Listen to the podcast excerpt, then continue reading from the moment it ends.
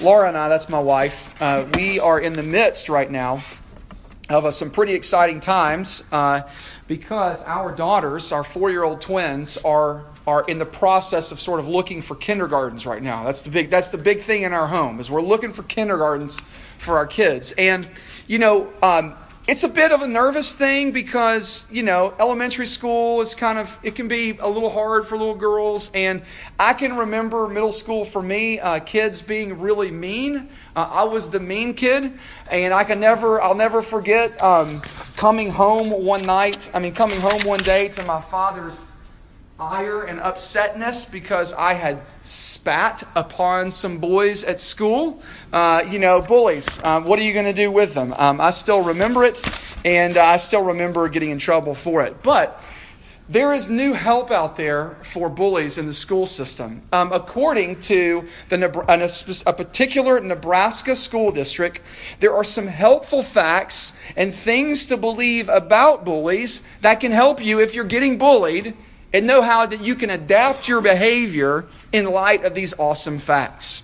Well, if you can't sense the sarcasm yet, you will after we read some of them, of these very helpful nine rules in dealing with bullies. We'll touch on a few right here. Here we go. Take number two for starters. Rule number two treat the person who is being mean as if they are really trying to help you. No matter how insulting or mean they may sound, be grateful and think that they really care about you. So, kids, in other words, that mean guy who is punching you in the shoulder and stealing your lunch money every day, well, be grateful that he really cares about you. Thanks, rule number two. Also, um, let's take a look at rule. I've actually got them up here. Take a look at uh, rule number seven. Here, you can't really see it, but there it is. Rule number seven tells us don't tell on bullies. The number one reason bullies hate their victims is because their victims tell on them. Well, thanks to the truth in this premise, bullies will hate you the more you tell on them. You too can help ensure that the power differential never changes and you still get picked on. Thank you, rule number seven. My personal favorite, lastly, awesome rule number nine down here. Here it is. This is amazing. Learn to laugh at yourself and not get hooked by put downs. Here we go. Make a joke out of it or agree with the put down. For example, you think I'm ugly, you should see my sister. Or, thanks for noticing. You can just hear the insult, right? Well, as you can tell, this here is the real silver bullet of dealing with bullies. Let your behavior be like that of a walking mat. Kids, you won't need that self esteem later on in life, anyways. Or just pass the shame right on to someone else. They'll be grateful that you did. Craziness, right? To be true and to be fair, the state of Nebraska came back and said, We don't know what happened. We totally apologize, the whole deal. But here's the logic of this brilliant advice. Ready? You need to change your behavior toward bullies if you don't want to get picked on. And to change your behavior, you need to change your beliefs about bullies and yourself. And so, but I want you to see this. What does any of this have to do with what we're talking about in Judges chapter 11? Well, here it is. Beliefs drive behaviors. And that belief driving behavior concept is something that all of us understand and know. Here's one, another way of saying it we act out of what we believe and know to be true. Say it again. We, be, we act out of what we believe and know to be true. And the same holds true for Jephthah, Israel's judge in chapter 11 of Judges. You see, God's people in general, and then Jephthah in particular, do not know or understand, it's a phrase I'm going to use tonight, the logic of grace. They don't understand the logic of grace. And because they don't, they find themselves in all sorts of problems and in trouble. And here's the thing, y'all lest we think that we're any different, we too struggle with all aspects of our lives before God, precisely because we don't believe God's heart and His character as it's been revealed to us in the Scriptures. So tonight, we're going to look at this promise, this vow that Jephthah makes, and the real tragedy in it. And to do so, we're going to consider just two headings the tragic promise and the tragic premise. the tragic promise and the tragic premise. I'll explain more as we go along, but let's take a look, first of all, at the tragic promise first. So, again, I'm going to reference back up in chapter 10 if you have your Bible, but uh, let's take a look at the tragic promise. Before we can really understand um, what all is going on in the promise itself, this promise that Jephthah made, we need to go back and understand a little bit about the history. The people of God have really uh, myth. They've really blown it. They continue to blow it. We re- heard last week about this cruel, ju- this cruel, cruel ruler who was made king, Abimelech. And God has rescued and delivered his people from him through his death, and other judges have come, raised up, and protected and delivered God's people. But in chapter 10, verse 6, we're told this that God's people did, again, what was evil in the sight of the Lord, and they served the Baals and the Ashtaroths. Now, Baals and Ashtaroths are just the the rival nations, the surrounding nations' gods. And God's people have left him, his name being Yahweh, and have now begun to bow down and to give their allegiance, to give their hearts, and as we'll soon see, to give other things as well over to these gods. Well, what happens next? They had turned away from God, and now at this point, an outside political force known the people of Ammon, the Ammonites, the Ammonites are now oppressing them, we see in chapter 10, verse 4. And the Israelites, the ones that are oppressed, are crying out to God, saying, We've sinned and we're miserable. Will you help us out? Now, interestingly, for the first time, God says no. He says no. It's almost as if his patience is worn out. And they, they say, We've put away the gods, we've put away from the idols, and then the Lord says this in chapter 10. It's beautiful. And I, underline this verse in your Bible. Go back and meditate on it because it will warm your soul. It says this, verse 16. So they put away the foreign gods from among them and served the Lord. And I love this phrase. And he became impatient over the misery of Israel. Y'all see that? That God grew tired of their misery, so he delivered them. Do you know that you have a God that grows tired of your misery?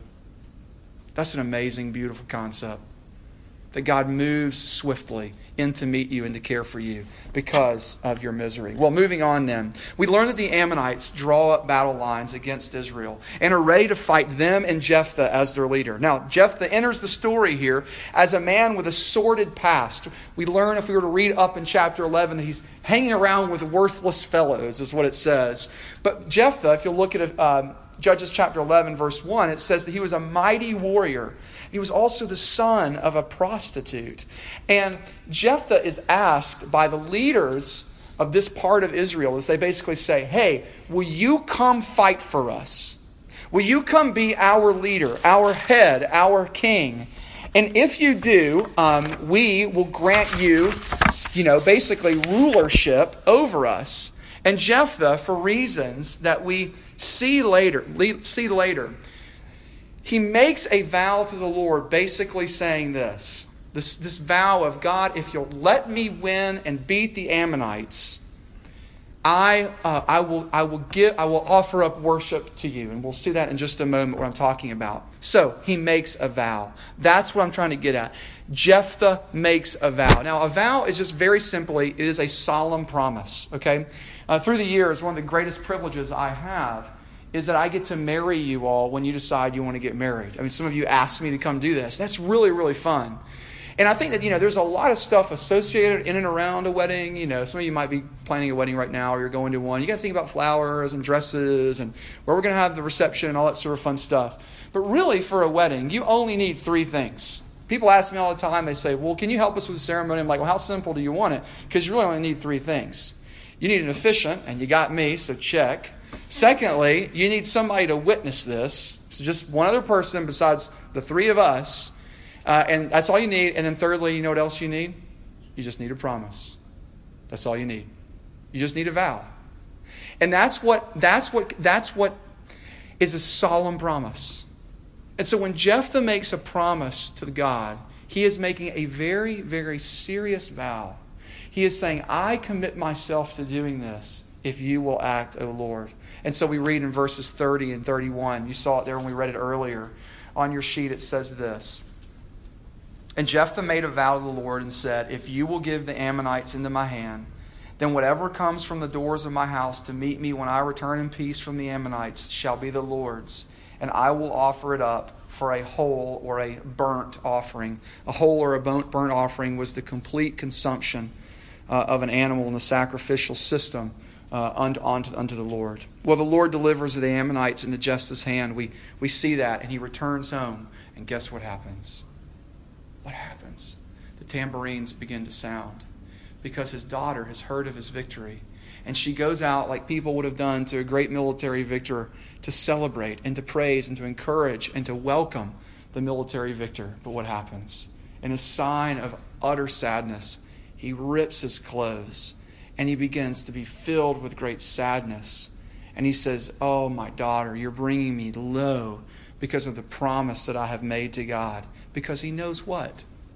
He's made a promise. He's made a promise. And she is the first thing that has walked out of her of his house. And immediately Jephthah's world begins to fall apart. His daughter, agreeing that her father should do as he vowed, goes away for two months to mourn her virginity. What does that mean? It just very means this. She knows she's about to die, and therefore she is not going to have children. And so she's going to weep that. She's going to cry that out because she's never going to bear children.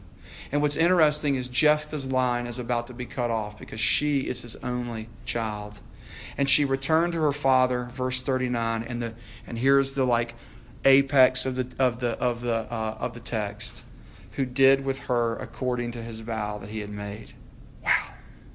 A tragic promise that he had made.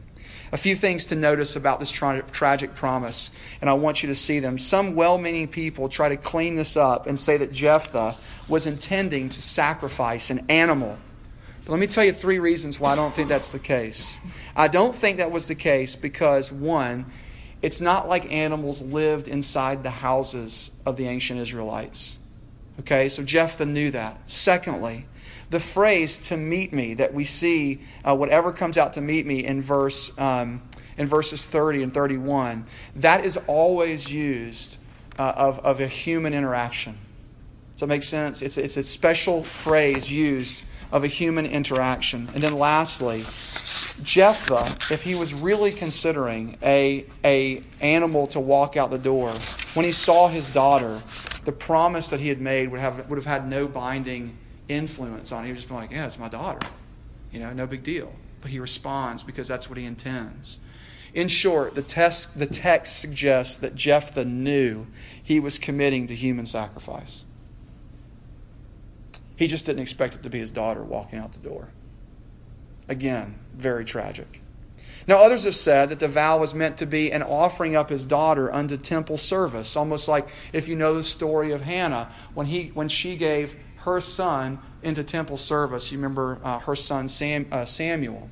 Well, I don't think that's what the text is telling us either for two reasons. One, a two month stay of execution, a two month stay of, of, of putting that off, and a lamenting season makes absolutely no sense if she were not actually killed. And then, th- secondly, the plain reading of the text. It, says, it tells us this that Jephthah did as he vowed. So, what's the summary? It's simple. Yes, Jephthah made an promise to offer up as a human sacrifice whatever walked out of his door should the Lord grant great victory. He did not think, however, that it would be his only daughter. And nevertheless, in keeping his vow, he offered her up as a sacrifice unto the Lord. Now, we're going to talk about why that is in just a moment, but a couple of things I think we want to pull away from this. First of all, that real sin affects all of us, and the Bible is just not afraid to show it. It's not, it doesn't back away from it. There is no such thing as a perfect leader or person. We are all far too sinful. The Bible is not, I think some of us think that the Bible is this like positive propaganda piece showing us the sanitary picture of God's people. Well, Judges chapter 11 just blows that out of the water. The Bible is messy in what it reports because it's talking about real people like you and me.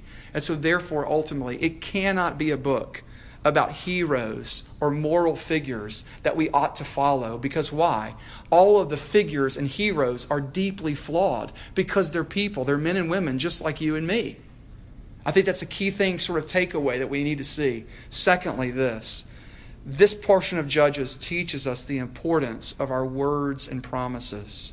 Though Jephthah made a rash and tragic vow, I do think that you need to understand that the text assumes a high and prominent place on the way that we use our mouth. You see, I have an old seminary professor, his name's Jerram Barrs, and Jerram used to say this. He say he would say that when we as Christians say that we will, you know, somebody comes to us like, oh, you know, man, my world's falling apart or whatever else, or this is really struggle for me, I'm really sick, and then we say, what? I'll pray for you. And then we never do it. My seminary professor is actually right when he says that's a deeply and desperately wicked thing that we do. Because we're saying we're going to do something that we never intend to do. That's why the, the, the, the, the writer James, in his letter, he would say, Let your yes be a yes and let your no be a no. And so the question before you is this Do you say, where do you say things that you will never intend to do? Where do you need to do things that you have said that you will do them? And where do you need to refrain from things that you said you would not do? And where have you said things that you will not do something with no intention of actually not doing it? You see, all of these questions are piercing they probe us because they explore the disconnect between what our words say and what our actions actually do. And I just want to say this Will you tonight ask the Lord for courage to live with greater congruence between the two? God will help you. But I do think this I think for college students, this is particularly hard because you're people, by and large, not everyone, that struggle with bailing on commitment, commitments all the time. It's hard to commit to things. You'll say you'll do things and then you bail. And I just want to say that is a spiritual problem. It's not just temperamental, it's spiritual. And God is urging us to be men and women who, when we use our words rightly, we say what we mean and we mean what we say. That's very, very critical. I think we've lost this idea of the importance of our speech. Let me transition. After seeing the tragic promise that Jephthah had made, in the keeping of it, we're left wondering with this salient question Why did Jephthah make such a rash vow in the first place? And then, secondly, why did he keep it? And to understand these whys, we have to look at Jephthah's beliefs, his beliefs that caused him to act and behave this way. It's belief driving behavior. And so, therefore, we need to take a look at the tragic premise the tragic premise. Now, what is a premise? Well, as you know, a premise is a previous statement or a proposition from which another one flows as a conclusion, right? You may remember logic and thinking through these things. A premise is something that an argument is built upon. And we see Jephthah making and performing this vow. We see his beliefs, his premises emerging. His behavior is fueled by his beliefs. And the essential thing that you need to see in this text is this how Jephthah viewed who God was. You see, Jephthah has theological issues and problems. Where do we see it? Look with me at verse 29, the very first text. Did you read it there? It says, Then the Spirit of the Lord was upon Jephthah, and he passed through Gilead, etc., etc. Now, that's a very, very, very important statement connoting the presence of God on Jephthah for military success. So, Spirit of the Lord comes upon Jephthah. I don't know what that looks like necessarily, but it enables him and empowers him for military success. And it's used two other times in the book of Judges. We've already read one in chapter 3 and two in chapter 6 on the judge Othniel and on the judge Gideon, respectively. And this is what you want if you're a judge. You want that name on your jersey Spirit of the Lord. Because what happens when that happens is that you are guaranteed success. It is 100% victory. It's like the awesome quarterback who gets up off the bench and just is known for throwing bombs and touchdowns, and y'all are going to win. I mean, that's, that's the image that you need to understand. And here's what's so important about this. Though victory was certain, Jephthah didn't believe that. Deep down, deep down, he believed that God, that Yahweh, this is very important, was a God like the gods of the surrounding areas, the surrounding nations. You see, and here's what's so important. In order to get those gods to listen and act, extreme devotion and sacrifice were required.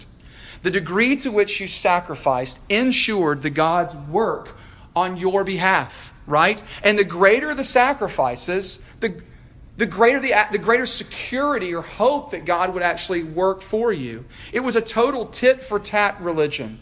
I'll do this for God, and what? He'll do this for me. And Jephthah believes that about the God of Israel, about Yahweh. And so he thinks, if I can just do this amazing thing for God, maybe God will see, and then he'll act for me. Jephthah believed that, that Yahweh was like any other regional deity.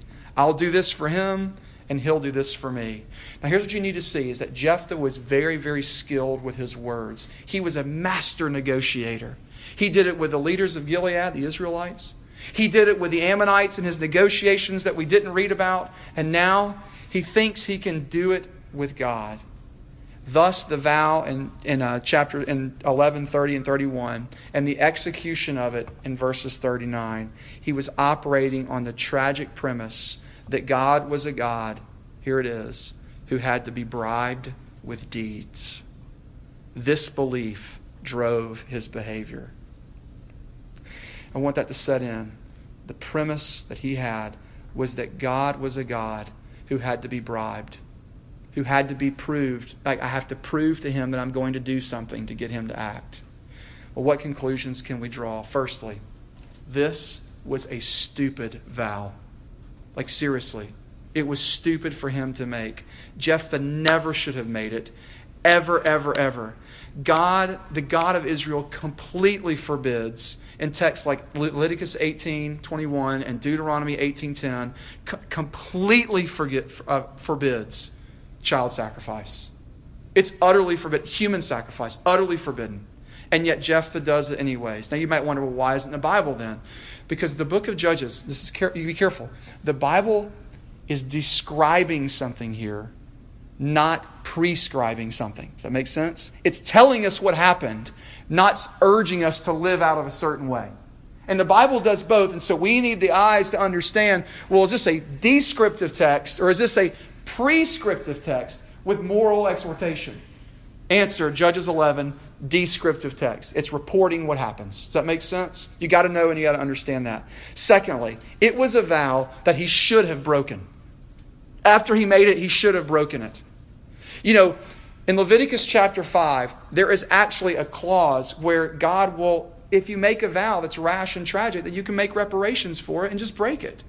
And what's very interesting is think about that. His daughter's gone away for two months. All Jephthah has to do is say, run down to the temple and say, you know, I made a horrible vow. I made a horrible promise to the Lord, and I need to break it. I need to get out of it. And the priest would have said, okay, here are your, here are your monetary reparations that you can make. And if Jephthah would have said, I don't have enough money to do it, then the priest could have assigned, assigned him something for him to be able to pay. After all, Jephthah is the leader of, of God's people, so I think he would have had enough money to be able to do that. And here's what you need to see. Sometimes it's more sinful to keep a vow than it is to break it. And Jephthah shows us this. Most importantly, here's the question Why didn't Jephthah break the vow? Here it is. Because Jephthah did not understand a God of sheer, radical, and free grace. He didn't know that. Jephthah believed the only way to curry God's favor was to perform for him. Sadly, he was trapped in his own understanding of who God was. Jephthah's life urges us to consider several things. I can say so much about this. Um, I just want to say touch on a couple here. First, I want you to see that Christians tend to be more shaped by their culture than we think. Just like Jephthah was shaped, his view of God was shaped by the surrounding areas around him. So you and I are actually more shaped than we would like to think. We got blind spots all over us, okay? And sure, it might not be that you and I are about to run out and kill our children. But if other cultures were to look at us, I mean, just ask international students about the status of the American church. They'll tell you what they see because they're coming from a different vantage point. But if you just ask, if you just see this, is that all of us have these little cultural blind spots. And we would say, man, I can't believe that that's going on. For example, here, just think about this. Think about success and power in the life of Christians. It's nasty And many non Christians are right in their assessment of our behavior. We say that we follow Jesus and we take the Bible seriously, but we look no different with how we use our money, how we use our time, how we use our bodies. And Judges 11 urges us to see that. Moreover, what about that, uh, that desire for the perfect size number two dress? If I could just become a number two, right? No, wait, better yet, size zero, right? Because we're so image obsessed. We fear we might be seen as unwanted, so we do anything to lower our body size. Friends, that is an idol. And Jesus is inviting us by his grace to come out from underneath it. I want to say this it also highlights the importance of knowing God rightly. Our theology really does matter. Do we know the God of the Bible as he has been revealed to us as well as we say we do? You know what?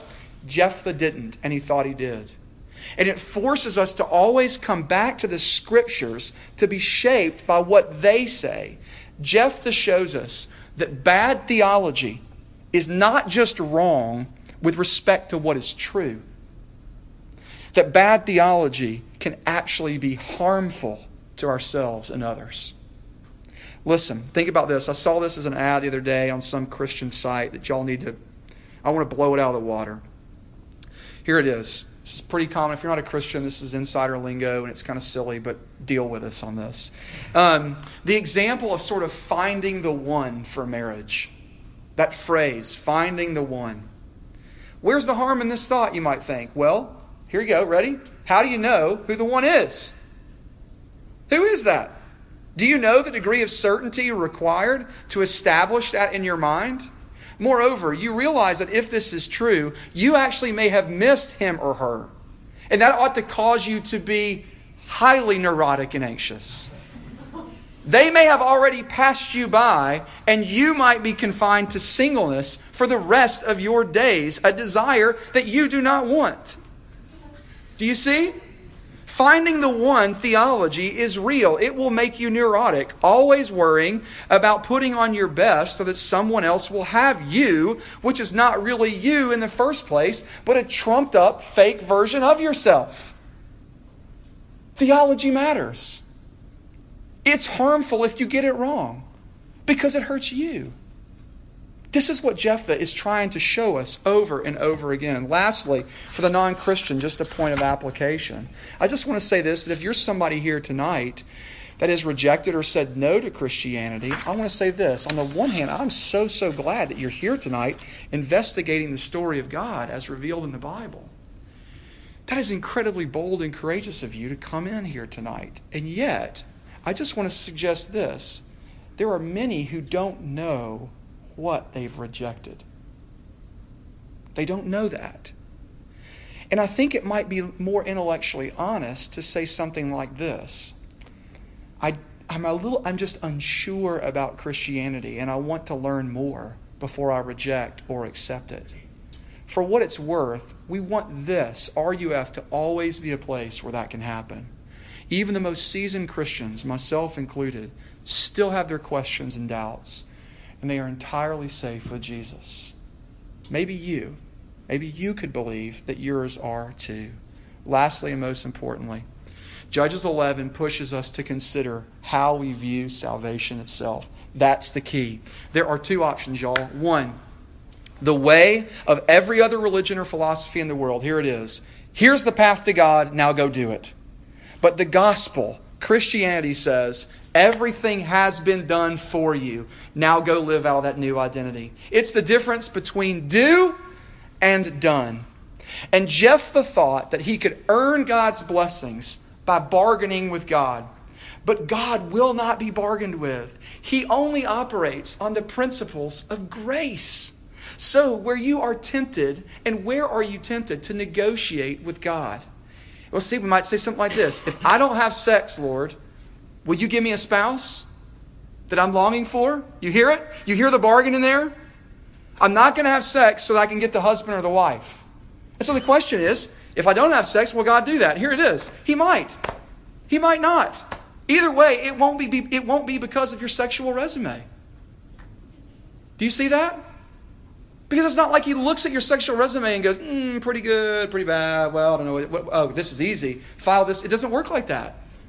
It doesn't work like that. That's not how God works. It will be because of his grace. And grace is what Jephthah ultimately didn't know. So I ask, do you know it? Do you know it? I love what the book of Titus says. He saved us, not because of works done by us in righteousness, but what? According to his own mercy, so that by being justified by his grace, we might become heirs according to the hope of eternal life. Grace, grace always upends our works-based salvation. It is the hardest thing to hear. You can't earn or work your way into God's heart. And that is really, really hard to hear. It's not gospel logic.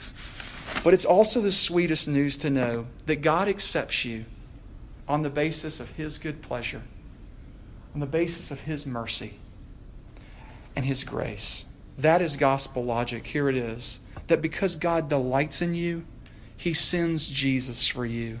And this is the hope for those of us with Jephthah hearts. The gospel logic says accepted, now do. The anti gospel logic says go do and then you'll be accepted. And the second one wears us out like crazy. In closing, one of my favorite writers, theologians, Robert Capon, writes about how we know we have a different life and that it comes by trusting not in ourselves, but in the work of another. And in one of my very favorite quotes, I'm going to share it with you at length, so please bear with me as we read this together. He says this How can we know? Here it is trust Him. And when you have done that, you are living the life of grace. No matter what happens to you in the course of that trusting, no matter how many waverings you may have, no matter how many suspicions that you have brought, that you have bought a poke with a, no pig in it, no matter how much heaviness and sadness your heart, your lapses, vices, indispositions, and bratty whining may cause you, you believe simply that somebody else, by his death and resurrection, has made it all right. And you just say thank you and shut up. The whole slot closet full of mildewed performances, which is all you have to offer, is simply your death. It is Jesus who is your life. If he refused to condemn you because of your works, because your works were rotten, he certainly isn't going to flunk you because your faith isn't so hot. You can fail utterly, therefore, and still live the life of grace. You can fold up spiritually, morally, or intellectually and still be safe because, at the very worst, all you can be is dead. And for him who is the resurrection and the life, that makes you his cup of tea. Capon is saying what Jephthah's, Jephthah's failures point to the God of the Bible always and only saves on the principle of grace and favor. Mark Twain got it right. Heaven goes by favor. If it went by merit, you would stay out and your dog would get in. How can we know we have this grace? Because God Himself in Jesus came and lived the life that all of us should have lived. And because we don't, Jesus also dies the death that we ought to have died. Jephthah is the imperfect deliverer whose words cost his child's life. He turned worship into negotiation with God. However, Jesus is the Son who willingly gave his life for us that we might be delivered. Jephthah opens his mouth and condemns his beloved while Jesus was, as Isaiah 53 7 tells us, like a lamb that is led to the slaughter, like a sheep before his shearers is silent, he opened not his mouth. And for all those who, as Capon says, shut up and say thank you, there is a silence that receives grace. It bargains nothing and only receives what Jesus has done for us. Is that yours? Is that yours tonight? It can be, even now. Let's pray.